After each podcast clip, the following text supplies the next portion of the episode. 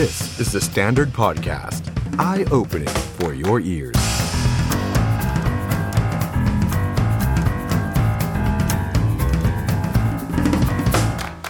สวัสดีครับ สวัสดีคุณผู้ชมทุกท่านที่ชมผ่าน Facebook Live แล้วก็ YouTube Live นะครับ คุณอยู่กับผมเคน นครินทร์ วนกิจไพบูลย์นะครับ บรรณาธิการบริหารของสำนักข่าว THE STANDARD วันนี้อาจจะเป็นวันหยุดของใครหลาย ๆ คนนะครับ วันที่ 3 พฤษภาคม ก็หลายคนเมื่อกี้ฝนตกไปนะฮะในกรุงเทพมหานคร แล้วก็อีกในหลายพื้นที่ แต่ว่ามันมีปรากฏการณ์หนึ่งที่น่าสนใจเกิดมาคู่ขนานกันนะครับกับปรากฏการณ์ของเรื่องโควิด -19 ซึ่งตอนนี้ต้องบอกว่าน่าเป็นห่วงล่าสุดวันนี้ตัวเลขผู้ติดเชื้อ 2,041 นะครับเสียชีวิต 31 คนทำนิวไฮสูงที่สุดแล้วก็มีเรื่องที่น่าสนใจมากก็คือที่คลองเตยนะครับเป็นชุมชนที่ผมว่าตอนนี้หลายคนจับตาอยู่อย่างยิ่งนะครับเรียงมีเรื่องหมอพร้อม หรือเมื่อวานนี้ถ้าใครตามข่าวเรื่องการเมืองก็จะมีการไปชุมนุมนะครับที่สำนักศาลยุติธรรมอยู่ มีบทการหลายขึ้นหลายหลายอย่างเกิดขึ้นนะครับในบ้านเรา แต่ว่าคู่ขนานกันไปที่น่าสนใจมากก็คือปรากฏการณ์ที่เขาใช้ชื่อว่าย้ายประเทศกันเถอะครับ เป็น Facebook กลุ่มนะครับตั้งมาไม่ถึงประมาณ 3 วันเองเท่านั้น ปัจจุบันผมไปเช็คตัวเลขล่าสุดครับ มี member ใน Facebook กลุ่มเนี่ยนะครับประมาณ 547,000 ราย ก่อนเข้ารายการผมเช็คอยู่เป็น 545,000 ราย ก็คือเข้ามาทุกวินาทีจริง ๆ นะครับ เป็นกลุ่มที่เขาตั้งใจเหมือนกับมาแชร์ประสบการณ์การอยู่ในต่างประเทศ หรือว่ามาแชร์ความรู้สึกความคิดเห็นกันว่าอยากจะย้ายออกไปจากประเทศไทยเลย อาจจะใช้คำนี้เลยก็ว่าได้ ผมคิดว่าปรากฏการณ์นี้น่าสนใจนะครับ เพราะว่ามันสะท้อนอะไรหลาย ๆ อย่างว่าความรู้สึกของคนกลุ่มหนึ่งนะครับ ซึ่งเดี๋ยวเราจะไป ตรวจสอบดูว่าคนกลุ่มนี้ส่วนใหญ่เป็นคนรุ่นใหม่ เป็นคนรุ่นใหญ่หรือรุ่นตรงไหนกันแน่ ความรู้สึกที่แท้จริงของเขาคืออะไรทำไมจึงแสดงออกออกมาลักษณะแบบนี้ และหลังจากนี้มันจะนำพาไปสู่อะไร โดยเฉพาะคนที่เป็นผู้ใหญ่ในบ้านเมืองในสังคมเราครับ คนที่มีหน้าที่ในการวางนโยบายตัดสินใจต่างๆ ควรจะมองปรากฏการณ์นี้อย่างไร เรื่องนี้น่าพูดคุยกันนะครับ วันนี้ผมมีแขกสองท่านนะครับ ทั้งสองท่านเกี่ยวข้องกับปรากฏการณ์นี้เต็มๆนะครับ คนแรกก็คืออาจารย์กนกรัฐเลิศชูสกุลนะครับ ท่านเป็นอาจารย์คณะรัฐศาสตร์นะครับที่มหาวิทยาลัยจุฬาลงกรณ์นะครับ ซึ่งท่านเคยเขียนหนังสือ ชื่อว่าสงครามเย็นในระหว่างโบขาวด้วยผมเคยสัมภาษณ์ไปแล้ว เป็นการเอาผลวิจัยบทวิจัยที่ไปลงพื้นที่ คุยกับเยาวชนนะครับโดยเน้นไปที่กลุ่มเยาวชนที่เป็นโบขาวนะครับที่เขาติดโบขาวส่วนใหญ่ก็เป็นมัธยมปลายอะไรแบบนี้นะครับว่าเขามีความคิดมีความรู้สึก หรือว่ามีมุมมองต่อประเทศอย่างไร จึงต้องออกมาชุมนุมกันเป็นจำนวนมากมายมหาศาลนะครับในปรากฏการณ์ที่เกิดขึ้นตลอดทั้งปี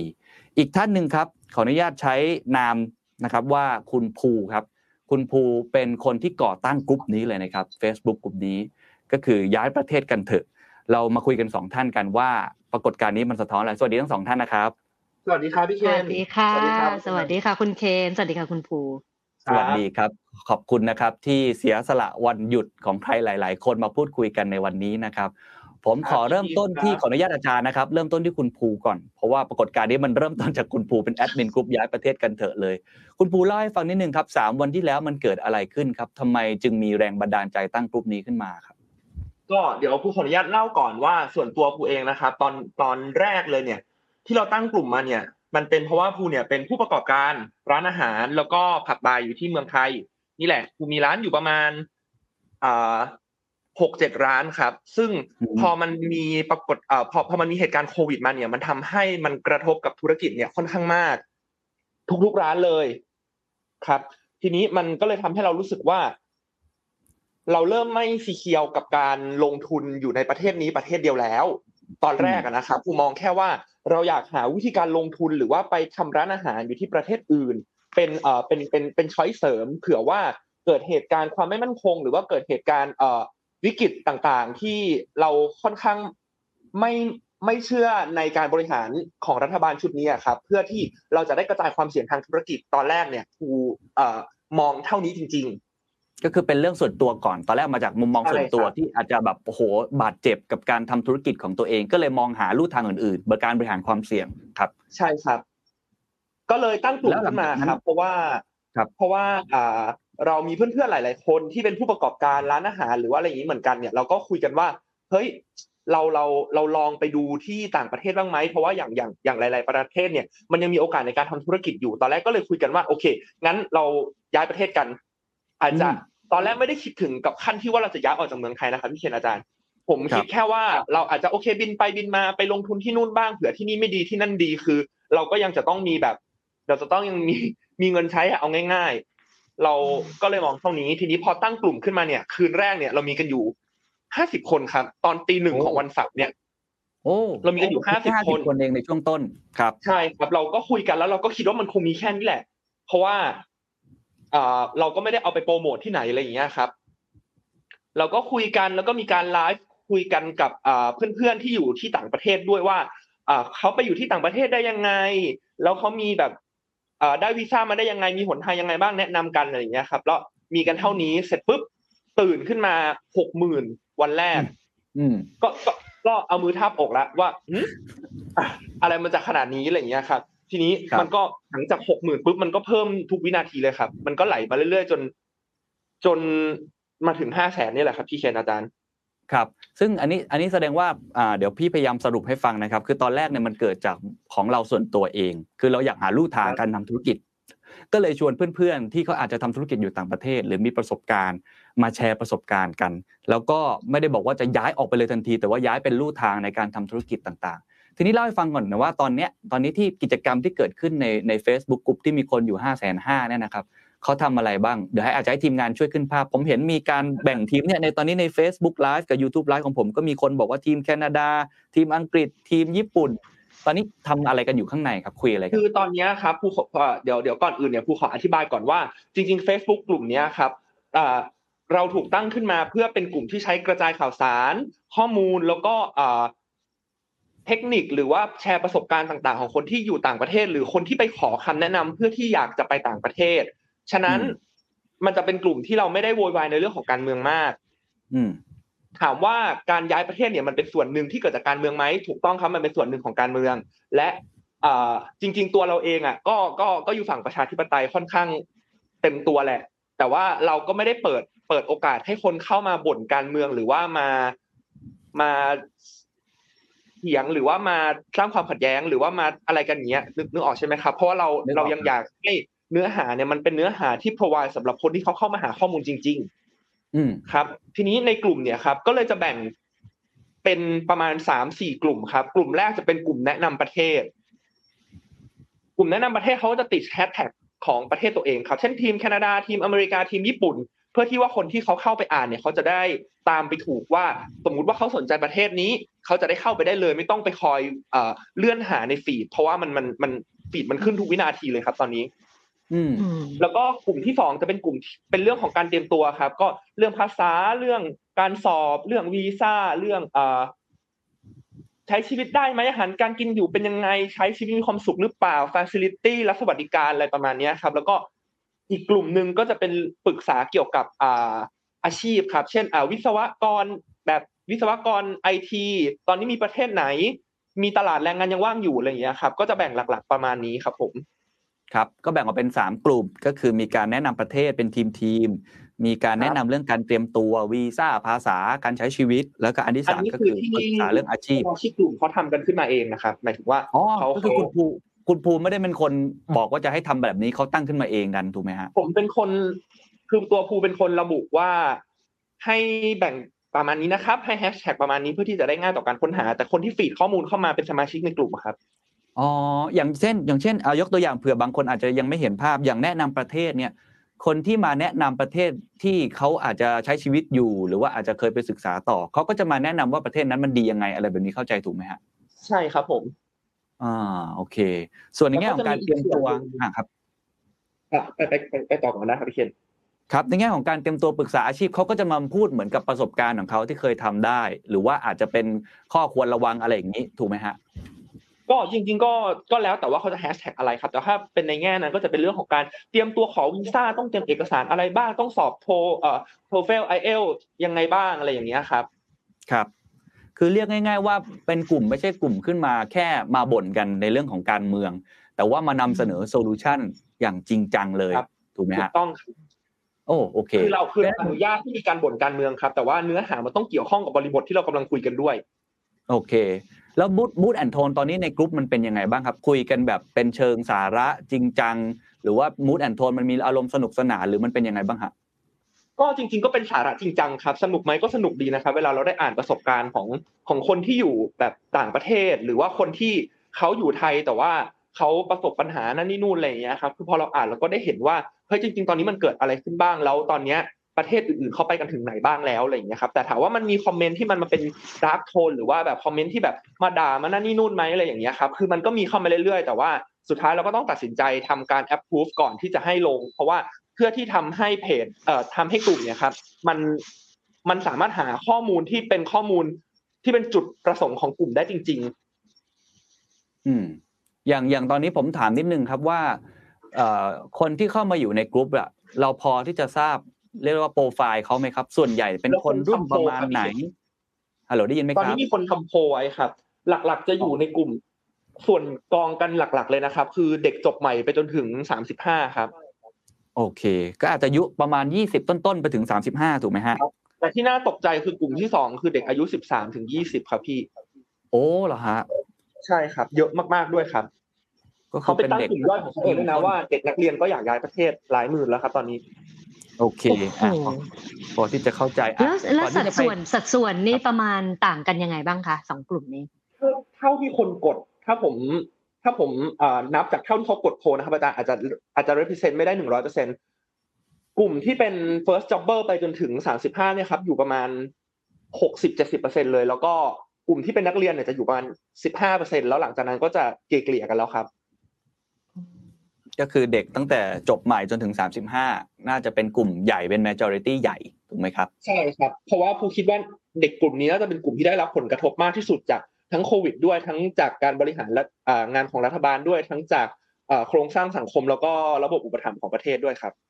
ครับอะผมขอถามคุณภูอีกเล็กน้อยครับก่อนที่จะไปของอาจารย์กหนกรัฐแล้วว่า เท่าที่เราสังเกตโดยที่เราไม่ได้ตั้งใจให้มันเกิดปรากฏการณ์แบบนี้เราจะคุยกันเองในกลุ่มเพื่อนของเราหาลูกทางทำธุรกิจ แต่การที่ปรากฏการณ์มันขยายเป็นวงกว้างขนาดนี้มันห้าแสนกว่าคนนี่มันเยอะมากนะฮะ คุณภูคิดว่ามันมันเหตุผลของมันคืออะไร มันสะท้อนอะไร คุณภูคิดว่าอะไรคือปัจจัยที่อยู่เบื้องหลังวันแรกที่คนมันยังน้อยเนี่ยพอภูคิดว่ามันยังไม่ได้มีตัวทริกเกอร์อะไร ที่เห็น แต่ว่าหลังจากนั้นหนึ่งวันนะครับ มันจะมีเรื่องของคำสั่งศาลประกันตัว มีเรื่องเอ่อวัคซีน มีเรื่องหมอพร้อมที่มันไม่พร้อมภูก็เลยอันนี้ตีความออกเองนะครับ ว่ามันน่าจะเป็นฟังที่สุดท้ายที่ทำให้คนอะรู้สึกว่าหมดหวังกับประเทศนี้แล้ว อืม เพราะว่าปัญหาวันสองสองสามวันนี้คือมันเราต้องยอมรับว่ามันมันมันแย่จริงๆอะไรอย่างเงี้ยครับ ทุกคนก็เลยรู้สึกว่าเราอยากไปอยู่ในที่ที่มันดีกว่านี้ เท่านั้นเอง อืม แต่แต่ส่วนใหญ่เท่าที่ดูเนี่ยเขาเขายังรักประเทศไทยอยู่คือเขาไม่ได้มาบ่นว่าโอ้ไม่พร้อมนั่นนี่นู่นคือทุกคนคือ ไปได้ยังไง อืมเขาสนใจอย่างเดียวคือจะไปได้ยังไง ไม่ได้มาเว้าวอน ไม่ได้มาบ่นไม่ได้มาอะไรกันแล้วครับ มัน มันมันเป็นกลุ่มคนที่เลยเลยจุดนั้นกันมาแล้วอะครับพี่อืมโอเคอะโอเค ขอบคุณมากครับอะเดี๋ยวไปที่อาจารย์กนกรัฐครับ อาจารย์ฟังน้องภูพูดมาทั้งหมด เห็นความเคลื่อนไหวการเติบโต และอาจารย์เคยทำผลวิจัย เคยไปคุยกับเด็ก ๆ เยาวชนมากมาย อาจารย์คิดว่าปรากฏการณ์นี้มันสะท้อนอะไรอะไรคือเหตุผลที่อยู่เบื้องหลังครับโอ้จริงยิ่งฟังคุณภูพูดนะ ยิ่งรู้สึกเลยว่าคนเจเนอเรชันนี้มัน วิธีคิดแค่เอา คุณภูคนเดียวเนี่ยนี่คิดมันเป็นมันเป็นวิธีคิดของคนรุ่นใหม่ที่ ระบบความคิดทุกอย่างเนี่ยมันแตกต่างกับคนรุ่นก่อนหน้านี้มากนะแต่โอเค อันนี้ก็พูดเป็นสั้นๆแต่ว่าแน่นอนว่าเรียนคิดว่าอยากจะอธิบายเรื่องนี้เป็นสองส่วนนะส่วนหนึ่งก็คือปัจจัยที่คุณภูพูดไปแล้วก็คือเป็นทริกเกอร์นะคะคือปัจจัยที่เป็นปัจจัยสุดท้ายที่ทำให้คนตัดสินใจเข้าเพจนี้แล้วก็ตัดสินใจว่าเราจะไม่อยู่ในประเทศนี้กันแล้ว เรื่องนี้เนี่ยดิฉันก็เข้าใจได้นะมันก็มี 3 เรื่องนี่แหละที่เราเห็นภาพกันอยู่ก็คือ ไม่ว่าจะเป็นเรื่องปัญหาเศรษฐกิจจากโควิดระลอก2ไอ้ระลอก3นะคะปัญหาเรื่องอการบริหารเงินเรื่องนโยบายโควิดนะคะแล้วก็ปัญหาการขาดและการกระจายวัคซีน โดยเฉพาะดิฉันคิดว่าการที่ไม่สามารถที่จะทุกคนเข้าถึงวัคซีนได้หรือเลือกวัคซีนได้เนี่ยเป็นประเด็นที่คนรุ่นใหม่หลายคนยอมไม่ได้นะอันนี้เนี่ยเรียกว่าเป็นทริกเกอร์ก็คืออย่างที่คุณคุณผูกว่ามันเป็นฝั่งเส้นสุดท้าย แต่ที่อยากจะพาไปดูว่าจริงๆแล้วมันมี background หรือมันมีเงื่อนไขปัจจัยที่เป็นเงื่อนไขที่ ก่อร่างสร้างตัวมาตลอดปีกว่าที่ผ่านมามีสองเรื่องหลักนะคะหนึ่งก็คือเรื่อง aspiration ของคนรุ่นนี้ ต้องบอกก่อนว่าคน generation นี้นะคะ คือคนรุ่นนี้เนี่ยตั้งแต่คนที่อายุ 35 ลงไปเนี่ย มาตรฐานหรือความวาดฝันของชีวิตความเป็นอยู่ที่เขาอยากมีมันไม่เหมือนคนรุ่นก่อนหน้านี้ ไม่เหมือนรุ่นคุณปู่ย่า พ่อแม่ที่แบบอาหารครบสามมื้อมีบ้านมีรถจบ ทุกอย่างนี่คือความฝันจบ คนรุ่นนี้เนี่ยเป็นคนที่อยู่ในยุคที่เรียกว่า post industrial society คือยุคหลังอุตสาหกรรม คือเขาคือประเทศไทยถึงแม้ว่าเราจะไม่ได้เป็นประเทศอุตสาหกรรมก้าวหน้าแล้วนะแต่ว่าในแง่ของไลฟ์สไตล์วิธีคิดเนี่ยเราก็เติบโตมาพร้อมกับประเทศอุตสาหกรรม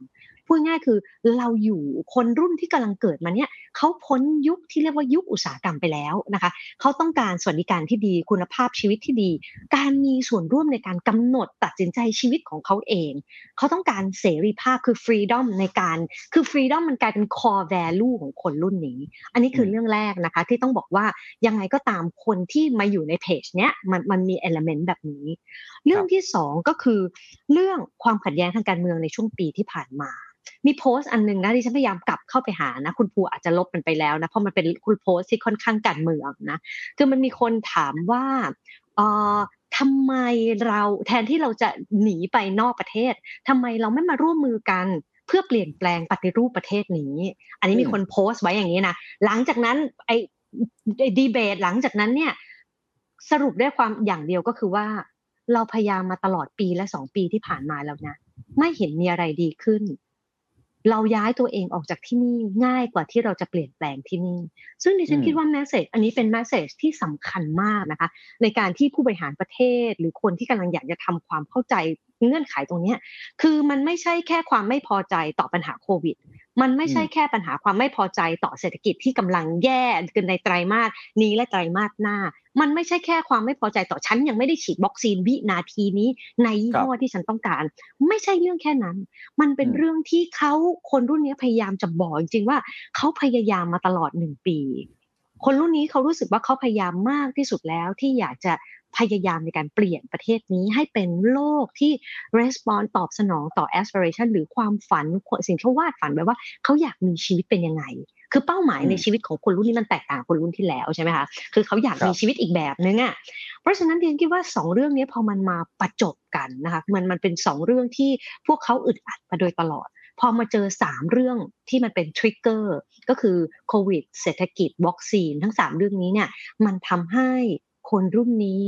ซึ่งการพูดเรื่องการหนีออกการไปอยู่ประเทศอื่นเนี่ยจริงๆมันเป็นระลอกมาตลอด 3 ปีที่ผ่านมาเนี่ยจริงๆมันมีคนพูดเรื่องนี้มาตลอดนะคะคือโดยเฉพาะคนรุ่นใหม่ นักวิชาการหลายคนเนี่ยก็พูดถึงว่าโลกสังคมไทยที่มันไม่มีความหวังใน 3 เรื่องที่สำคัญก็คือ 1. เรากำลังจะเป็นสังคมคนแก่ใช่ไหมคะสองก็คือเราจะเป็นสังคมที่เศรษฐกิจมันจะไม่โตอีกแล้วอะเพราะว่าเราเรามันหมดยุคสงครามเย็นมันหมดยุคเศรษฐกิจที่เติบโตด้วย FDI มันหมดยุคเศรษฐกิจที่กระตุ้นด้วยธุรกิจท่องเที่ยว มันมองไม่เห็นอนาคตจริงๆสามก็คือมันไม่มีความหวังว่ากลไกระบบราชการรัฐ จะตอบสนองต่อปัญหาที่มันซับซ้อนและมันยากขนาดนี้ เพราะฉะนั้นยังต้องบอกนะคะว่าสิ่งที่เราเห็นเนี่ยมันคือความสิ้นหวังของคนรุ่นนี้ ต้องบอกว่าหลังยุค 6 ตุลานะคะ คนที่หมดหวังต่อรัฐบาลหนีเข้าป่า หนีเข้าป่าคือไปจับอาวุธขึ้นสู้กับรัฐบาล เพื่อหวังว่าจะกลับมาเปลี่ยนประเทศ แต่ครั้งนี้เนี่ยเราจะเจอปรากฏการณ์ที่คนรุ่นใหม่แพ้ในการพยายามปฏิรูปประเทศนี้เขาไม่ได้เขาไม่ได้หนีเข้าป่า และเขาไม่ได้คิดจะกลับมานะคะ สิ่งที่เขาคิดคือเขาอยากจะหนีออกไป และเขาจะไม่กลับมา เขาจะไม่กลับมาคือ คือผู้ใหญ่หลายคนนะที่ฉันคุยเนี่ยพอเวลาเห็นโพสต์นี้ฉันก็ลองแชร์โพสต์นี้แล้วก็พยายามรอดูรีสปอนส์จากผู้ใหญ่คนรุ่นที่ฉันเรียกในหนังสือว่ารุ่นสงครามเย็นนะคะสิ่งที่เขาพูดเขารีสปอนส์ของเขาทันทีก็คือว่ามันเป็นเรื่องตลกเด็กพวกนี้ก็ไม่มีอะไรทำคือมานั่งบ่นกันเฉยๆอะมันเป็นไปไม่ได้หรอก มัน มันเป็นไปไม่ได้หรอกที่อยู่ดีมันจะไปต่างประเทศกันง่าย ๆ แบบนั้น มันเป็นเรื่องที่ไม่ได้มีสาระ คือไม่ใช่อยู่ดีๆ อยากจะไปก็ไป ซึ่งฉันก็ยอมรับว่ามันแน่นอนมันไม่ใช่เรื่องที่ใครอยู่ดีๆ ใครก็จะไปมันนอกได้ แต่เราต้องยอมรับว่าเงื่อนไขทางเศรษฐกิจ และการเมืองปัจจุบันนี้มันแตกต่างจากอดีต ปัจจุบันเราต้องยอมรับว่าประเทศที่เป็น aging society ที่เป็นประเทศรวยแล้วนะคะและเป็นประเทศที่ขาดแคลนแรงงาน ประเทศที่ต้องการจะปรับตัวผ่าน disruptive economy เนี่ยเขากำลังเปิดอ้าแขนรับแรงงานที่เป็น skilled labor แน่นอนว่าคนทั้งห้าแสนคนที่อยู่ในเพจคุณภูเนี่ยไม่ใช่ทุกคนหรอกที่จะมีโอกาสไป ไปมีโอกาสที่ดีกว่าในประเทศอื่นๆ แต่ถ้าคนเอาแค่ว่าคนที่อยากไปในเพจนี้นะส่วนใหญ่ฉันต้องบอกเลยว่าเป็น cream of the cream ของประเทศ เขาถึงมีความคิดเริ่มต้นคิดได้ว่า ฉันจะไป ดิฉันมีเพจหลายเพจที่ลองเข้าไปดูนะ ที่มันเป็น extension หรือการขยายต่อส่วนต่อขยายของเพจย้ายประเทศกันเถิดเนี่ยเรามีเพจแบบหมออยากย้ายประเทศ ครูอยากย้ายประเทศนะคะ เรามีเพจที่คุณภูพูดนี้ว่าเด็กนักเรียนก็อยากย้ายประเทศ นั่นแปลว่าอะไรเขาดิฉันก็รีบไปมี conversation กับพวกหมอหมอที่บอกว่ากลุ่มหมอสายด้าของอะไรเงี้ยก็คือคือไม่ใช่หมอสายด้าจริงๆนะแต่หมายถึงว่าเป็นกลุ่มหมอเนี่ย คือต้องยอมรับว่ามันมีโพสต์จำนวนมากเลยที่บอกว่า ตอนนี้บุคลากรอาชีพไหนที่อยากย้าย ซึ่งถ้าเราหลับตาคิดเล่นๆนะคะ ถ้าวันนี้เลยนะ รัฐบาลไม่เปลี่ยนทุกอย่างไม่มีอะไรเปลี่ยนแปลงเลย ก็เห็นเรื่องนี้เป็นเรื่องของเด็กๆที่หรือคนรุ่นใหม่ที่ก็กำลังผิดหวังกับไอ้สามเรื่องเนี้ยก็เลยบ่นด้วยการอยากขู่เราว่าอยากย้ายประเทศ ถ้าเราไม่ทำอะไรเลยนะ ดิฉันก็ไม่ได้ขู่นะ แต่ดิฉันรู้สึกจริง ๆ ว่า เมื่อฉันเห็นเพจอันนี้นะ แล้วตัวเลขมันขึ้นนะดิฉันบอกเลยว่า we are gonna lose them forever นะ we are gonna lose them forever เรากำลังจะสูญเสียเข้าไปตลอดการจริง ๆ นะคะ ประเทศเรามันจะกลายเป็นประเทศคนแก่ที่จนนะไม่ใช่คนแก่ที่จนเท่านั้น แต่เป็นประเทศคนแก่ที่จน และไม่เหลือคนหนุ่มสาวที่จะทำให้ประเทศเรากลับมารวยได้ เพราะเขาหนีไปแล้ว และเราเป็นคนไล่ให้เขาออกจากประเทศนี้เราเป็นคนบอกให้เขาไปนะคะ คือแน่นอนมันไม่ใช่เรื่องง่ายที่จะไป แต่ว่า คนที่จบตอนนี้ คนที่จบเมื่อปีที่แล้ว คนที่กำลังจะจบ เด็กที่เป็นครีมของประเทศจบ 3.9 คือเขายอมรับไม่ได้กับการได้รับเงินเดือน 15,000 บาท และทำงานในประเทศแบบนี้ คือทางออกทางเลือกในประเทศที่มันกำลังเปิดประเทศ ไม่ว่าจะเป็นสิงคโปร์ที่มี Tech Pass นะคะ คือระดมหัวกะทิทั่วประเทศเพราะเขาเป็นประเทศที่รู้ว่า disruptive กำลังมาเนี่ยประเทศอย่างเงี้ยเขาก็เปิดเลย tech pass ชนชาติไหนก็ได้ไปได้เลย ซึ่งก็จะต้องได้คือเงื่อนไข qualification ของเขาเนี่ยมันยากนะคือมันต้องเป็นคนที่แบบมี qualification สูงมาก ซึ่งประเทศไทยมีไหมมีและพร้อมจะไปไหมพร้อมนะคะนิวซีแลนด์มี long term skill shortage list นะคะก็คือมี shortage list ว่าประเทศขาดแคลนแรงงานอะไรบ้าง ซึ่งคืออะไรวิศวกร การเงินทัวริซึมนะคะการท่องเที่ยว สุขภาพ สันทนาการวิศวะ การค้าการลงทุน ซึ่งบอกเลยว่าเด็กจบวิศวะ 3.9 จากทุกมหาวิทยาลัยในประเทศไทยเนี่ยอยู่ในเพจคุณภูแน่นอนอะนั่นต้องบอกเลย หรือคนที่จบไปแล้ว เพราะฉะนั้นคือถ้าเราไม่ทำอะไรเลย นี่คือกำลังสิ่งที่เราจะเจอในฉันนึกถึงสิ่งที่เรียกว่า lost generation ในประเทศอย่างคือเขมรเนี่ยมีการฆ่าล้างเผ่าพันธุ์นะคะคือเขาไม่เหลือปัญญาชนที่จะทำให้เกิดชนชั้นกลางที่จะมาสร้างประเทศได้หลังจากที่ประเทศผ่านสงครามไปแล้ว คือเราจะเกิดอะไรขึ้นถ้ามีตัวอย่างในต่างประเทศไหมครับ คือตอนนี้ประเด็นเรากำลังคุยกันที่ว่าหลายๆคนนะครับ อาจจะมองผมอันนี้ไม่ใช่ผมคิดนะ แต่มีเสียงวิพากษ์วิจารณ์มาในตอนนี้ใน Facebook Live หรือใน YouTube Live ก็มีคนชวนคุยกันเรื่องนี้กันอยู่ว่าเฮ้ยเด็กๆ เนี่ยไร้เดียงสาเขาอาจจะยังไม่รู้หรอกว่าจริง ๆ ประเทศไทยดีเท่าไหร่แล้ว เด็กๆเขาอาจจะคิดไปเองเขาอาจจะมีอารมณ์โกรธก็เลยน้อยใจก็เลยประชดประชันด้วยวิธีการแบบนี้ แล้วก็รวมตัวรวมตัวกลุ่มกันแบบนี้ แต่สิ่งที่อาจารย์กนกรัฐกำลังจะบอกคือเฮ้ยสิ่งที่มันดูไม่ make sense เนี่ยจริง ๆ ตอนนี้มันกำลัง make sense อย่างมาก และมีนัยยะสำคัญอย่างมาก อยากให้อาจารย์กนกรัฐยกตัวอย่างได้ไหมครับว่ามันมีมันมีเหตุการณ์แบบนี้เคยเกิดขึ้นในประเทศอื่นๆกรณีศึกษาแบบนี้ที่เขาเรียกกันว่าสมองไหลแบบนี้บ้างไหมครับเออจริงๆแล้วเรื่องนี้นะคะมันอาจจะมีสักสามกรณีที่ฉันอยากจะยกเนาะ หนึ่งก็คืออันนี้เป็นกรณีฆ่าร้างเผ่าพันธุ์ในในเขมรอันนี้ไม่ใช่คนย้ายแต่ว่ามันเป็นการกำจัดคนที่คิดต่าง ที่เป็นคนรุ่นหนุนสาวที่เป็นปัญญาชน สาขาอาชีพหมอพยาบาล ปัญญาชนทุกกลุ่มเนี่ยถูกกำจัดแล้วก็ถูกเจโนไซส์ฆ่าล้างเผ่าพันธุ์ก็หายไปเลย คนที่ตามมาคือเขมรหลังสงครามไม่เหลือชนชั้นปัญญาชน เพราะฉะนั้นประเทศเนี่ยหลังจากที่เราฟื้นที่เราฟื้นจากโควิดแล้วเนี่ยคนที่จะมาช่วยให้สังคมไทยมันผ่าน disruptive world ได้เนี่ย เขาก็จะไปอยู่ประเทศอื่นแล้ว อันที่สองที่ฉันคิดว่าน่าสนใจคือประเทศอย่างฟิลิปปินส์นะคะ ประเทศฟิลิปปินส์เนี่ยอาจจะไม่ใช่สมองไหลไม่ใช่ปัญญาชน แต่เป็นการไหลบ่าของแรงงาน คนรุ่นหนุ่มสาวออกจากประเทศหมดเพ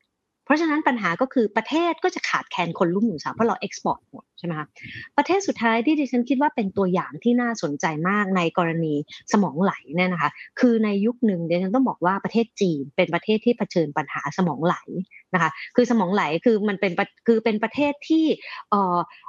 บังคับให้คนหนุ่มสาวเนี่ยต้องอยู่ในประเทศ เพราะนั้นคนหนุ่มสาวจำนวนมากก็หนีออกนอกประเทศ แล้วเพราะว่าเขาไม่อยากอยู่ในระบบที่ไม่มีโอกาสไม่มีพื้นที่ทางเศรษฐกิจ ซึ่งแน่นอนปัจจุบันเนี่ยมันเศรษฐกิจมันดีขึ้นคนก็ไหลกลับเข้าไปในประเทศ อันนี้ก็เรื่องหนึ่งนะคะในแง่ตัวอย่างแต่ดิฉันต้องบอกว่าคนบริบทของโลกในยุค ทศวรรษคนรุ่น 2510 2520 กับในยุคปัจจุบันเนี่ยมันไม่เหมือนกัน ต้องบอกก่อนว่าคนในยุคทศวรรษ 2510 2520 เนี่ยมีปรากฏการณ์การไหลออกของ คนรุ่นใหม่ออกไปอยู่ต่างประเทศเยอะมากนะคะ โดยเฉพาะในยุคนั้นยุคเบบี้บูมที่เราเคยได้ยินคำว่าโรบินฮูดเมืองไทยเงี้ยคือคนหนีไปอยู่อเมริกา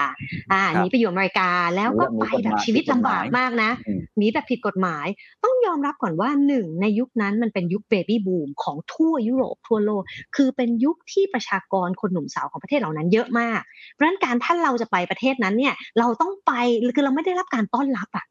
เรากลายไปเป็นแรงงานเราไปเป็น third class citizen เราเป็นแรงงานที่ถูกกีดกัน การเหยียดสีผิวก็ยังรุนแรงมากในยุคนั้น แต่ปรากฏการณ์ที่เกิดขึ้นในตอนนี้มันแตกต่างกันมากนะคะ ในอเมริกาในประเทศในยุโรปมันเป็นยุค aging society มันเป็นยุคที่กำลังอ้าแขนรับแรงงานรุ่นใหม่และไปอย่างถูกกฎหมายและได้รับการเวลคัมโดยเฉพาะเขาเอาแต่ครีม คือเขาเอาต้องการคนที่มี high skill labor อย่างเช่นล่าสุดเนี่ยที่นิวซีแลนด์นี่แพทย์พยาบาลชุมนุมประท้วงนะคะประท้วงเรื่องอะไรประท้วงคือเขาขาดแรงเนี่ยบุคลากร ในแง่ของบุคลากรทางการแพทย์ คือเขาอยากให้มีแรงงานแบบนี้เข้าไปในประเทศเขามากขึ้น เพราะฉะนั้นคือบริบทมันแตกต่างกันมาก ในยุคก่อนเนี่ยคนไปทำงานต่างประเทศไปเป็น unskilled labor นั่นแน่นอนชีวิตอยู่แต่อยู่เมืองนอกยังไงมันก็สู้อยู่เมืองไทยไม่ได้ เพราะว่าอยู่เมืองไทยเราเป็น first class citizen แต่เราไปอยู่เมืองนอกเราเป็น third class citizen แต่ปัจจุบันมันไม่ใช่นะคะ โลกในปัจจุบันคนที่เขาอยากจะไปตอนนี้เขาเป็น high skill labor มันเขาจะไปและได้รับการเวลคัม racist ในโลกตะวันตกปัจจุบันมันก็แตกต่างจากเดิมมาก แม้ว่าจะมีอยู่บ้าง แต่ว่าโลกมันเปลี่ยนแปลงไปได้มาก เพราะฉะนั้นคือเมื่อเราไปต้านทานทัดทานคนรุ่นใหม่ว่าอย่าไปนะเพราะประเทศไทยดีกว่าเนี่ยวิธีการอธิบายกับเขาแบบนี้ยังคิดว่ายากที่จะทำให้คนรุ่นใหม่ยอมรับว่าสังคมไทยน่าอยู่กว่าสังคม ที่เขาจะไปเผชิญ ซึ่งมันก็มีปัญหาหรืออุปสรรคเยอะมันไม่ใช่เรื่องง่ายนะแต่ว่า แต่ว่าวิธีการที่จะชวนให้เขาอยู่กับเรา เป็นกำลังสำคัญของเรา มันจะต้องเปลี่ยนวิธี ครับโอ้น่าสนใจมากคุณภูแล้วครับ พอฟังอาจารย์พูดแล้ว ผมถามแบบนี้ มันจะมีคนที่พูดผู้ใหญ่หลายคนอาจจะปรามาสบอกว่าอย่างที่ผมบอก เอ้ยไม่จริงจังหรอกเด็ก ๆ อาจจะคิดมาเล่นๆประชดประชัน เท่าที่คุณภูสังเกตคนในกลุ่มหรือเอาจากตัวเองและเพื่อนคนรอบข้างก็ได้ มันเป็นอย่างที่อาจารย์กนกรัฐบอกไหมครับว่าเราจริงจังแล้วตอนนี้คนรุ่นใหม่ไม่ได้คิดเล่นๆแล้วนะถ้ามีหนทางไปได้ฉันรีบไปทันทีเลย อันนี้จริงไหมครับครับพี่เคนพี่เคนคิดว่าห้าแสนคนในสามวันน่ะเขาขำปะมันไม่ขำนะพี่ห้าแสนคนในสามวันอะจำนวนคนมันมันมันไม่ใช่น้อยนะครับสองคือ ทุกคนไม่ได้มาเพื่อมาบ่นนะครับ ในกลุ่มเนี่ย น้อยมากที่เข้ามาบ่น อย่างที่ครูบอกว่าทุกคนเข้ามาเพื่อหาหนทางจริง ๆ ทุกคนไม่ได้เข้ามาโวยวายว่าทุกคนเดือดร้อนจากโควิด หรืออะไร ทุกคนมาเพื่ออยากรู้ว่า ฉันจะออกไปจากที่นี่ได้ยังไง แล้วแบบคอนเซนแซสทุกคนคือมันแบบ มันสูงมากๆ คือทุกคนมาด้วยแอ t i t u d e เดียวกันมาด้วย motivation เดียวกัน แล้วมันชัดเจนมาก มันสตรองเป็นแบบเป็นแมสแทบจะเป็นแมสเซจเดียวแล้วนะครับพี่ครับ ฉะนั้นเนี่ยครูรู้สึกว่าเราไม่ได้สนใจด้วยซ้ำว่าเขาจะมารู้สึกแบบเออเด็กมันงอนอะไรอย่างเงี้ย หรือเราไม่ได้รู้สึกว่าตัวตัวแม้กระทั่งเราแล้วก็ member ของเราเนี่ยก็ไม่ได้มารู้สึกว่าเป็นไงล่ะมึงสะใจกูได้ห้าแสนคนมึงต้องเสียดายกูพี่เข้าใจปะคือคือเราไม่ได้มารู้สึกแบบนี้ เราแค่เออคิดอะไรก็คิดไปกูจะไปแล้วโอ้โหจริง ๆนะครับ คือคือมันเป็นความรู้สึกนี้จริง ๆ เท่าที่เราอ่านแบบskim ดูทั้งหมดนะครับ ครับครับแต่ว่าอย่างอย่างจะเล่าให้ฟังอย่างนี้ก่อนครับ เพราะว่าครับเชิญครับอย่างนอกจากที่เราจะมีการติดแฮชแท็กแบบที่ภูเล่าให้เคนฟังแล้วเนี่ยภูยังอ่ามี session ที่มันเป็น Zoom seminar คือเราซื้อ Zoom premium ขึ้นมา แล้วเราเชิญคนที่อยู่ต่างประเทศนะครับ ที่เขาเคยไปอยู่หรือว่าเคยไปอะไรเงี้ย ให้เขาอะมาเป็นวิทยากรเพื่อแบ่งปันกับอ่าคนในกลุ่มว่าเขามีวิธีการยังไงนั่นนี่นู่นใช่ไหมครับ ทีนี้พอ เราได้ฟังอย่างวันก่อนเป็นทีมออสเตรเลีย เมื่อวานเป็นทีมอเมริกา วันนี้เป็นทีมอังกฤษอย่างเงี้ยครับ พอเราได้ฟังจากหลาย ๆ คนที่เป็นวิทยากรรวมถึงคนที่เขาขึ้นมาแจม จากที่เขาเข้ามาเองด้วยแล้วเขาอยู่ที่นู่นนะครับ ภูบอกเลยว่าการไปอะครับไม่ได้ยากนะครับสำหรับคนที่เป็น high skill อย่างที่อย่างที่อาจารย์กนกรัตน์บอกภูบอกเลยว่า มันไม่ยากเลยครับเขาอ้าแขนรับจริง ๆ อย่างเมื่อวานยกตัวอย่างนะครับ อย่างที่อเมริกาเนี่ย มีคนไทยที่เป็นวิศวกรที่อเมริกาเนี่ยเขาเข้ามาขออยกมือขอไมค์เลยว่า จริงๆอะเราจะคิดว่าการมาเป็นวิศวกรที่อเมริกาเนี่ยมันเป็นไปไม่ได้ หรือว่าคนที่ไม่เก่งภาษาอังกฤษจะมาเป็นวิศวกรที่อเมริกาไม่ได้ ขอให้คิดใหม่ เพราะว่าตอนนี้ตลาดเอ่อตลาดแรงงานของอเมริกาเนี่ยขาดวิศวกรจำนวนมาก แล้วไม่ได้ต้องการ require สกิลภาษาอังกฤษที่เก่งขนาดนั้น ขอแค่สื่อสารได้ก็พอ กลายเป็นว่า ตอนเนี้ย วิศวกรมีโอกาสสูงมากๆที่จะได้งานในอเมริกา แล้วยิ่งว่าเราเป็น high skill อยู่แล้ว คือถ้าดูจากโปรไฟล์ทุกคนวิศวะในกลุ่มอะไรอย่างเงี้ยครับ คือคือเราไม่ใช่คนแบบ ไม่มีการศึกษาหรือว่าอะไรมามามาบ่นเพื่ออยากจะไปรีภัย เราคือคนที่มีความรู้เราคือคนที่จบมาในมหาวิทยาลัยที่ดี เราเป็นคนที่ทำงานมาในองค์กรที่ดี แต่ทุกคนก็รู้สึกว่าเราเราเราไม่ไหวกับที่นี่แล้ว ฉะนั้น ผู้บอกเลยว่า การที่เราจะไปตอนเนี้ยมันไม่ใช่เรื่องยากนะครับ แล้วแล้วเราไม่จำเป็นต้องขู่กันด้วย เพราะว่าเราก็ไม่รู้ว่าเราขู่ไปแล้วเราได้อะไรเหมือนกัน อืมอืมคิดยังไงกับที่มีคำพูดสำนวนภาษาอังกฤษเขาบอกว่าหญ้าข้างบ้านมักจะเขียวกว่าเสมอ บางคนก็อาจจะบอกว่า เนี่ย กลุ่มคนเหล่านี้นะ อาจจะยังไม่เคยอยู่ต่างประเทศ ยาวๆจริง ๆ ไปอยู่แล้วจะรู้ว่าแต่ละประเทศก็มีปัญหาที่แตกต่างกันออกไป อเมริกาแคนาดา นิวซีแลนด์เขาก็มีปัญหา อยู่ที่ว่าเราเหมาะสมกับประเทศไหน ตรงนี้คิดเรื่องนี้ยังไงครับหมายถึงว่าคนรุ่นใหม่เขามองมองมุมกลับสองด้านอย่างนี้เสมอไหมหรือว่าเขาแค่รู้สึกว่าจะทำยังไงก็ได้ให้ออกไปจากที่นี่ให้ได้ก่อน จริงๆอะครับ ทุกทุกประเทศเนี่ยครับทุกทีมเนี่ยเขาจะมีการคนตั้งอยู่แล้วว่า ขอข้อเสียด้วยค่ะ คือมันไม่ใช่ว่าเราไปด้วยอารมณ์ว่ากูจะไปกูจะออกแล้วกูหาแต่ข้อดี แต่ทุกคนคืออย่างอย่างอย่างที่เราคุยกันว่ามันเป็นกลุ่มคนที่มีการศึกษาเป็น high skill เขาไม่ได้ กลวงขนาดที่เขาจะอยากไปเฉยๆนึกออกปะครับเขาเขามีการชั่งน้ำหนักนะครับ ว่าข้อดีข้อเสียข้อจำกัด ตรงนี้เขาพาลูกไปได้ไหมพาพ่อแม่ไปได้ไหมเหมาะกับเงื่อนไขชีวิตเขาหรือเปล่า คือคือมันมีการพูดคุยกันละเอียดนะครับหนึ่งสองคือเอ่อเขาก็จะรู้สึกว่ารวมรวมรวมถึงตัวผู้เองด้วยนะครับเขาจะรู้สึกว่า ตอนเนี้ยเขาเอ่อที่ที่เป็นอยู่เนี่ยมันไม่ได้ดี ฉะนั้นถ้าเราจะไปเสี่ยงดูแล้ว มันจะมันอาจจะดีขึ้น แต่ก็ยังดีกว่าอยู่ตรงนี้ อืม อืม เพราะว่าตอนตรงตรงนี้เราไม่เห็นหนทางสามเอ่อที่อื่นยอมรับว่ามีข้อเสียทุกคนทราบ แต่ระบบรัฐหรือว่าระบบเอ่อเสรีเสรีภาพเนี่ย มันเป็นข้อเสียที่เราสามารถวิจารณ์ได้ แล้วมันเป็นข้อเสียที่เราสามารถเอ่อสามารถทำอะไรกับมันได้ โดยที่มันอาจจะเกิดการเปลี่ยนแปลง เพื่อมัน แล้วมันเป็นไปตามความต้องการหรือว่าไลฟ์สไตล์ของเราในขณะที่ที่นี่ เราไม่สามารถวิจารณ์ได้แล้วเราไม่สามารถเปลี่ยนอะไรได้ให้เป็นไปตามความต้องการของเราครับ ครับครับผมผมขอถามแบบละเอียดนิดนึงเนาะอันนี้อาจจะแบบเพื่อทำความเข้าใจหลายคนอาจจะยังไม่ค่อยเข้าใจสักเท่าไหร่ว่า จริง ๆ แล้วคนรุ่นใหม่เนี่ยไม่ได้ไม่ได้ไม่ชอบประเทศไทยถูกไหมฮะ ไม่ใช่อย่างนั้นทุกคนรักประเทศไทยครับครูเชื่อว่าทุกคนรักประเทศไทย อืม จริง ๆ มันมีหลาย จริง ๆ มันมีหลายคอมเมนต์นะครับพี่เคนอาจารย์ที่ ที่บอกว่าทำไมไม่สู้ที่นี่ไม่รักประเทศไทยเหรออะไรอย่างเงี้ยครับจริง ๆ มันก็จะมีโพสต์แบบเนี้ยเข้ามาตลอด แต่ว่าสำหรับสำหรับครูแล้วก็คนในกลุ่มหลาย ๆ คนนะครับ เรารู้สึกว่าอ่าเราหนึ่งคืออย่างที่อาจารย์พูดคือเราสู้มาตลอด แล้วก็ไม่ได้แปลว่าการที่เราไปเราจะไม่สู้แล้ว เราแค่รู้สึกว่าเราอยากไปอยู่ในที่ที่คุณภาพชีวิตเราดีกว่านี้ เพราะเราเกิดมาครั้งเดียว ชาติชาติหน้าก็ไม่รู้จะได้เกิดเป็นคนหรือเปล่า ฉะนั้นเราไม่รู้ว่าอีกห้าปีสิบปีข้างหน้าเอ่ออนาคตของเราของพ่อแม่เราของลูกหลานเขาคนอื่นๆที่มีลูกเขาก็ไม่อยากจะเสี่ยงว่า ลูกเขาจะต้องเติบโตมาในสังคมแบบไหน ฉะนั้นถ้าสมมติว่าเขามีโอกาสเขาขอไปดีกว่า ไม่ใช่ว่าเขาไม่รักประเทศหรือว่า ไม่ใช่ว่าไม่ได้อยากจะร่วมสู้นะครับ เมื่อวานเนี่ยเราได้มีการพูดคุยกันว่า เอาอย่างนี้ละกันค รูขอทำความตกลง ขอทำการตกลงกับทุกคนในที่นี้ว่า ขอได้ไหมว่าถ้าเราไปอะ เราไปแบบที่เรายังมีความรับผิดชอบต่อสังคม ยังมีความรับผิดชอบต่อชาติเราอยู่ก็คือ เราอย่าลืมว่าคนที่เขาสู้อยู่ที่เนี่ยเขาสู้เพื่อเราหนึ่งสองคือเราอย่าลืมว่ามันมีคนที่ไปไม่ได้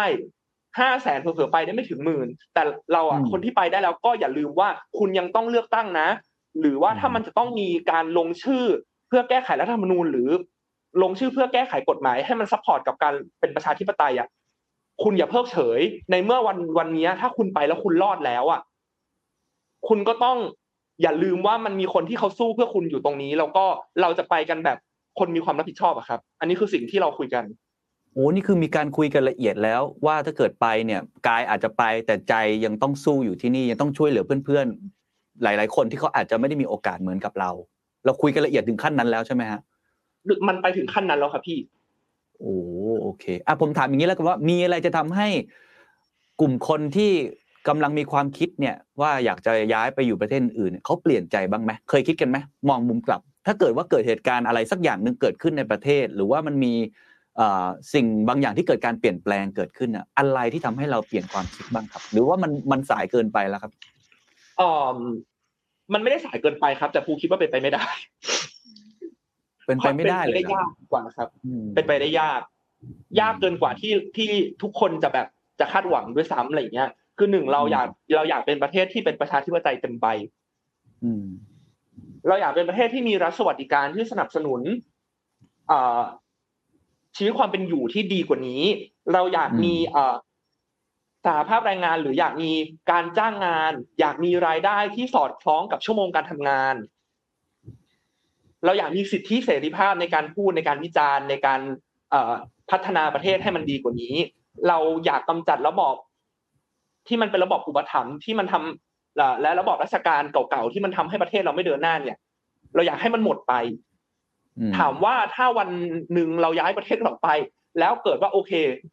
มันดีขึ้น ถามว่าคนพร้อมจะกลับมาไหมผู้เชื่อว่าทุกคนก็พร้อมที่จะกลับมา คือลึกๆอะทุกคนรักประเทศอยู่แล้ว แต่ถ้ามันยังไม่ตอบโจทย์เขาในแง่ของสิทธิเสรีภาพในแง่ของความพร้อมในแง่ของรัฐบริการ หรือว่าในแง่ของไลฟ์สไตล์ต่างๆผู้คิดว่ายากครับที่จะห้ามให้เขาไม่ไป ครับครับ อาจารย์กนกรัฐครับ พอฟังคุณภูพูดถึงความรู้สึกหลาย ๆ อย่างที่นอกจากจะสะท้อนคนในกลุ่มนี้แล้วนะครับ แล้วก็สะท้อนจากคุณภูเองซึ่งต้องขอบคุณมากนะครับ สะท้อนมาได้อย่างจริงใจมากเนี่ย คนรุ่นผมกับคนรุ่นอาจารย์อาจารย์เคยเขียนไว้ในหนังสือว่าน่าจะเป็นคนรุ่นที่เป็นหนึ่งในสะพานเชื่อมได้ หรืออาจจะเป็นตัวที่เป็นกุญแจที่ช่วยปลดล็อก ความรู้สึกหรือว่าปัญหาต่างๆ ที่เกิดขึ้นได้เนี่ย อาจารย์มองเห็นทางออกไหมครับ อนาคตจะเดินหน้าต่อไปอย่างไร คนที่มีอำนาจในการตัดสินใจ เขาควรจะ take action กับปรากฏการณ์นี้ยังไงครับ คือต้องบอกว่าฟังคุณภูพูดนี่จุกขึ้นมาถึงอกเนี่ยนะคือจุกขึ้นมาถึงคอเลยนะรู้สึกว่าแบบโอ้โหภายในสามวันนี่มันสะท้อนปรากฏการณ์ที่น่าสนใจมากว่าเออดิฉันเคยพูดไปสองสาเรื่องนะคะเรื่องแรกก็คือว่า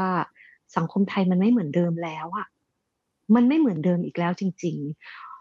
คนที่อยู่ในเพจนี้นะคะ หลายคนอาจจะมีเสียงชอบแซวกันว่าเพจเนี้ยเป็นเพจอวตารของตลาดหลวงอะไรอย่างเงี้ยซึ่งดิฉันคิดว่ามันคนละคือคืออาจจะเป็นคนที่เข้าไปสนใจการเมืองผ่านหลายๆเรื่องแต่ว่านี่มันเป็นปรากฏการณ์ที่กำลังบอกจริง ๆ ว่า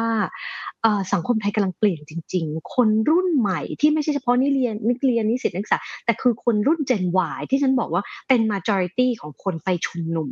ประท้วงในช่วงปีที่ผ่านมาที่เนิร์ดข้างบ้านทำไว้เนี่ยนะคะก็คือคนที่อยู่ในเพจเนี้ยคนที่คุณปูพูดว่า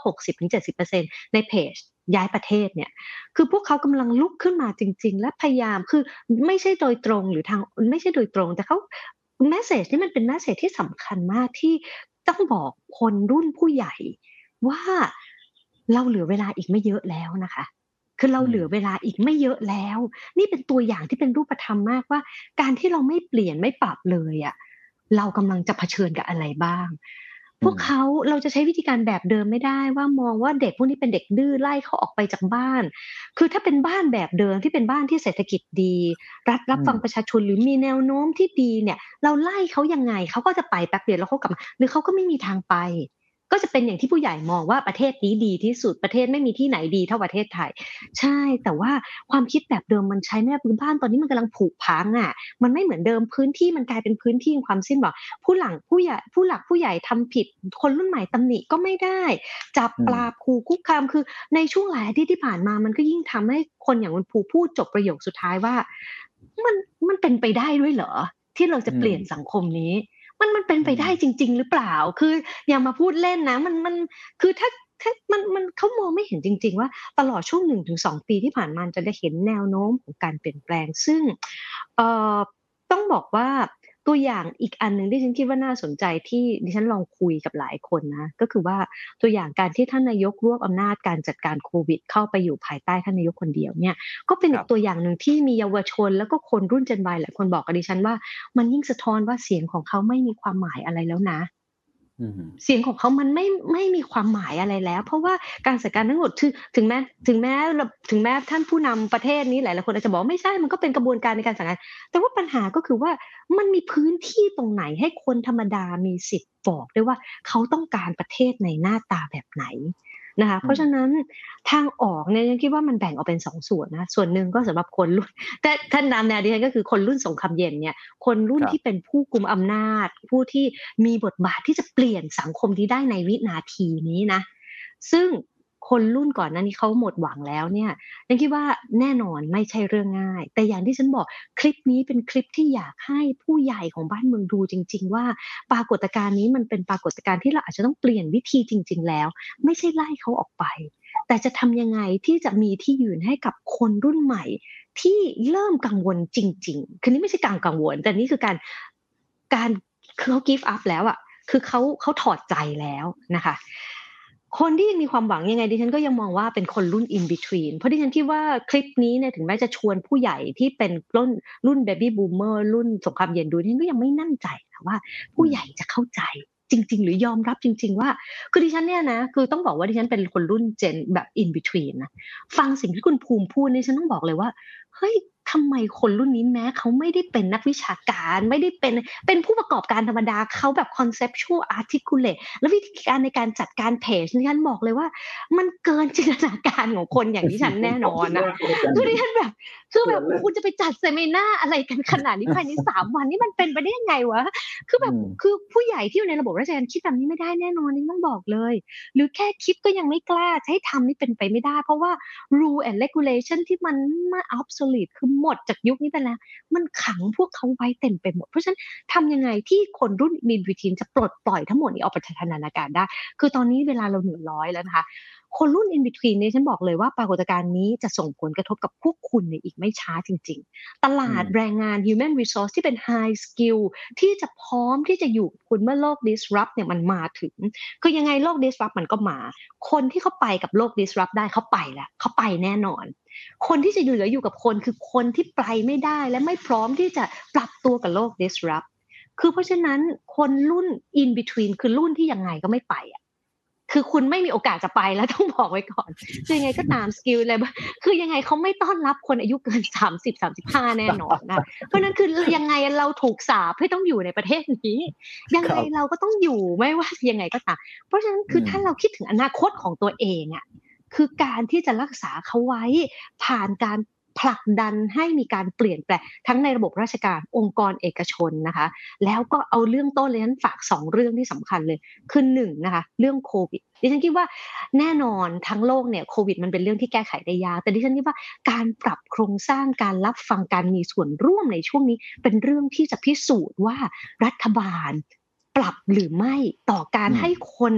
ที่ได้รับผลกระทบในหลากหลาย sector หลากหลายพื้นที่ไม่ใช่เฉพาะสาธารณสุข ไม่ใช่เฉพาะเจ้าหน้าที่ในกระทรวงสาธารณสุข หรือไม่ได้เฉพาะเจ้าหน้าที่ในกระทรวงมหาดไทย หรือในลิงก์ที่จะรับผิดชอบเสียงของคนธรรมดาจะต้องเข้าไปอยู่ในพื้นที่นะคะเพราะฉะนั้นคือเรื่องนี้เป็นเรื่องแรกเลยที่จะชวนให้พวกเขากลับมา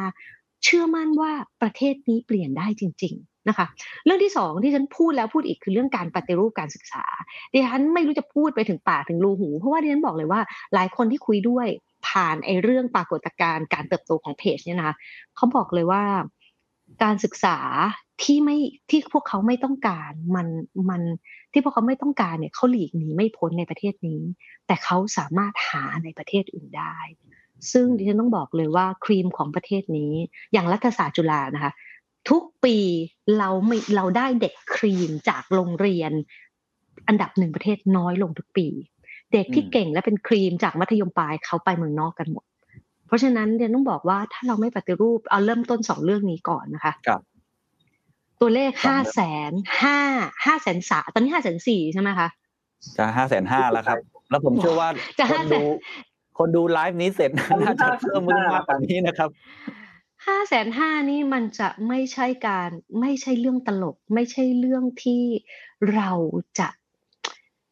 คือมันจะไปไกลเกินกว่า มันมันอย่างที่บอกที่ฉันฝากวินาทีฝากไว้ประโยคเดียวก็คือเราเหลือเวลาน้อยมากแล้วค่ะ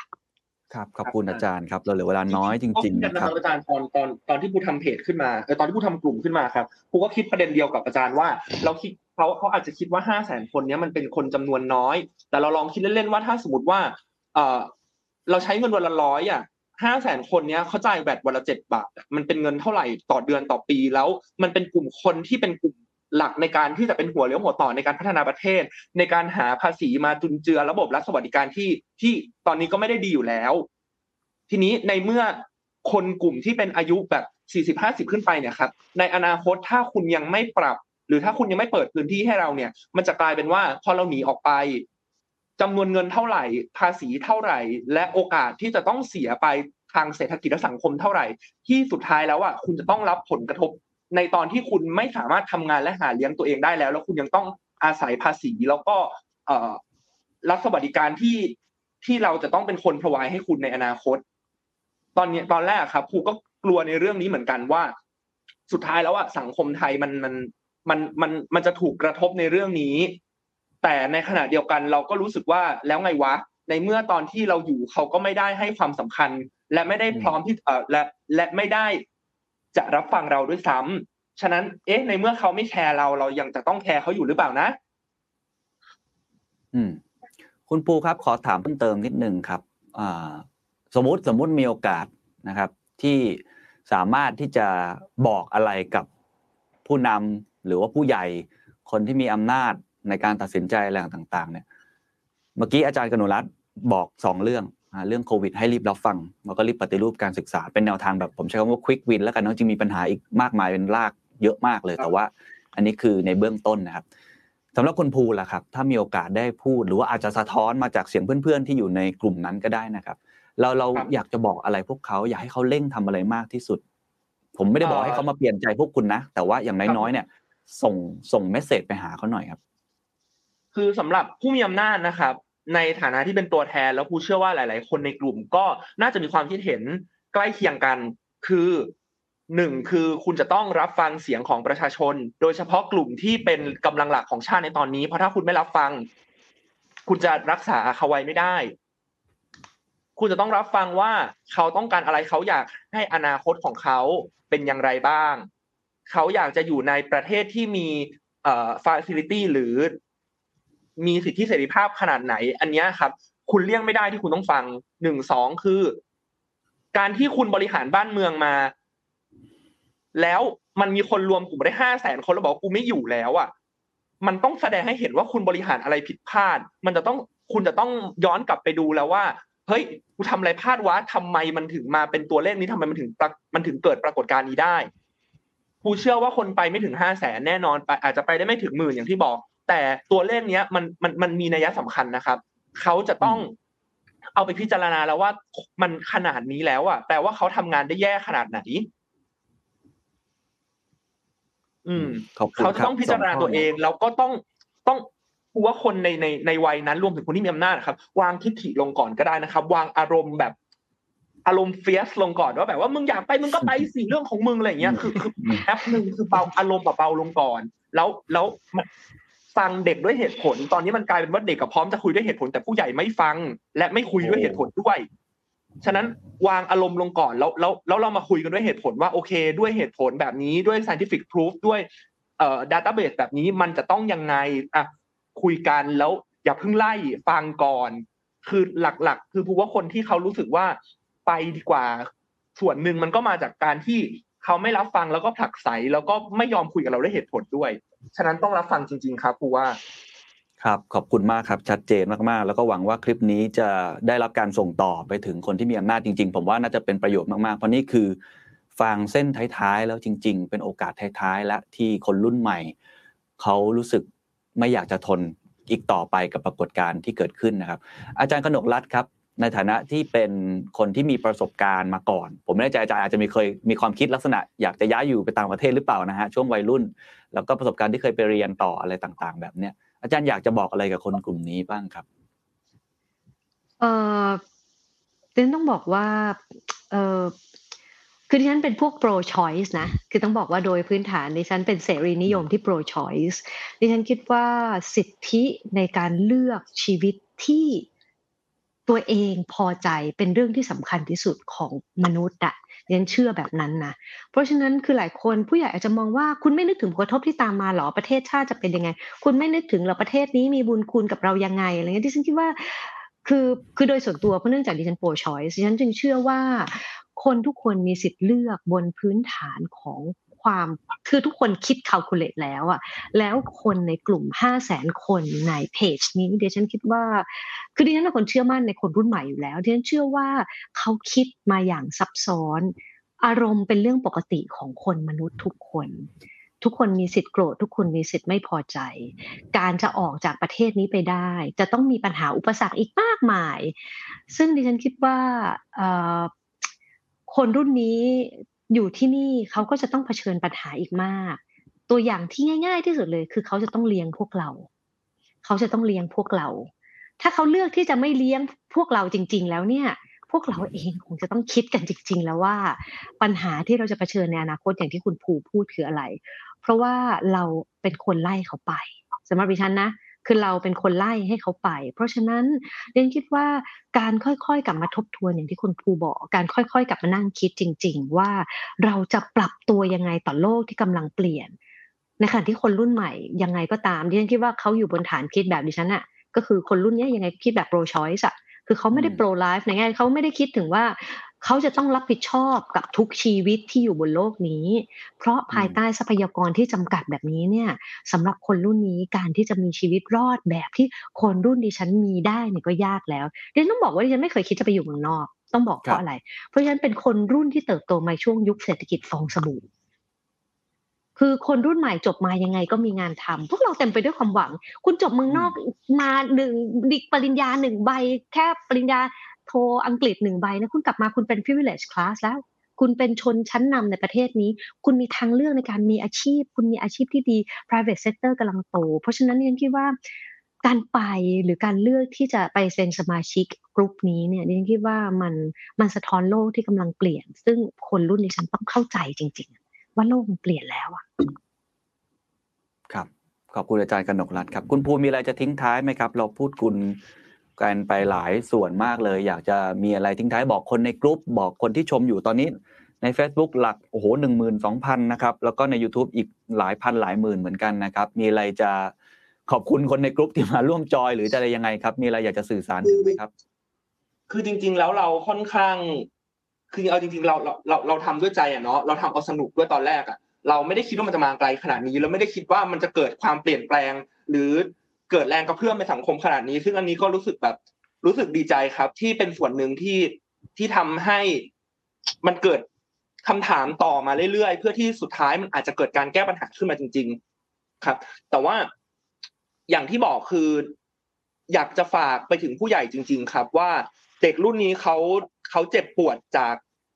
จากการกระทำของคุณมาเยอะมากจริง ๆ เด็กสิบสองสิบสามที่รู้สึกว่าเขาไม่อยากเติบโตมาในประเทศนี้แล้วอะ เยอะมากนะครับ หลายหมื่นแล้ว เราในวัยนั้นน่ะ เราเราในวัยสิบสองสิบสามเรายังเป็น เรายังเป็นเด็กที่มีความฝันยังมีความหวังยังมีแบบ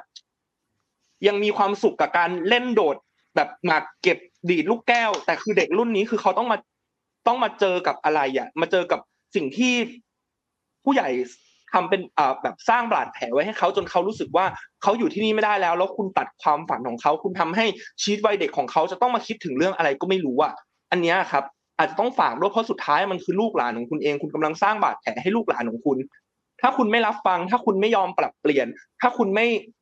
ไม่เปิดใจให้กับเราก้าวขึ้นมาบริหารประเทศที่ต่อไปเราจะต้องบริหารเพื่อมาหาเลี้ยงพวกคุณ ถ้าคุณไม่ยอมที่จะทำให้ ประเทศเนี่ยเป็นประชาธิปไตยเต็มใบ ไม่มีใครอยากอยู่แล้วสุดท้าย อย่างที่อาจารย์กนกรัฐบอกคือเราจะกลายเป็นประเทศ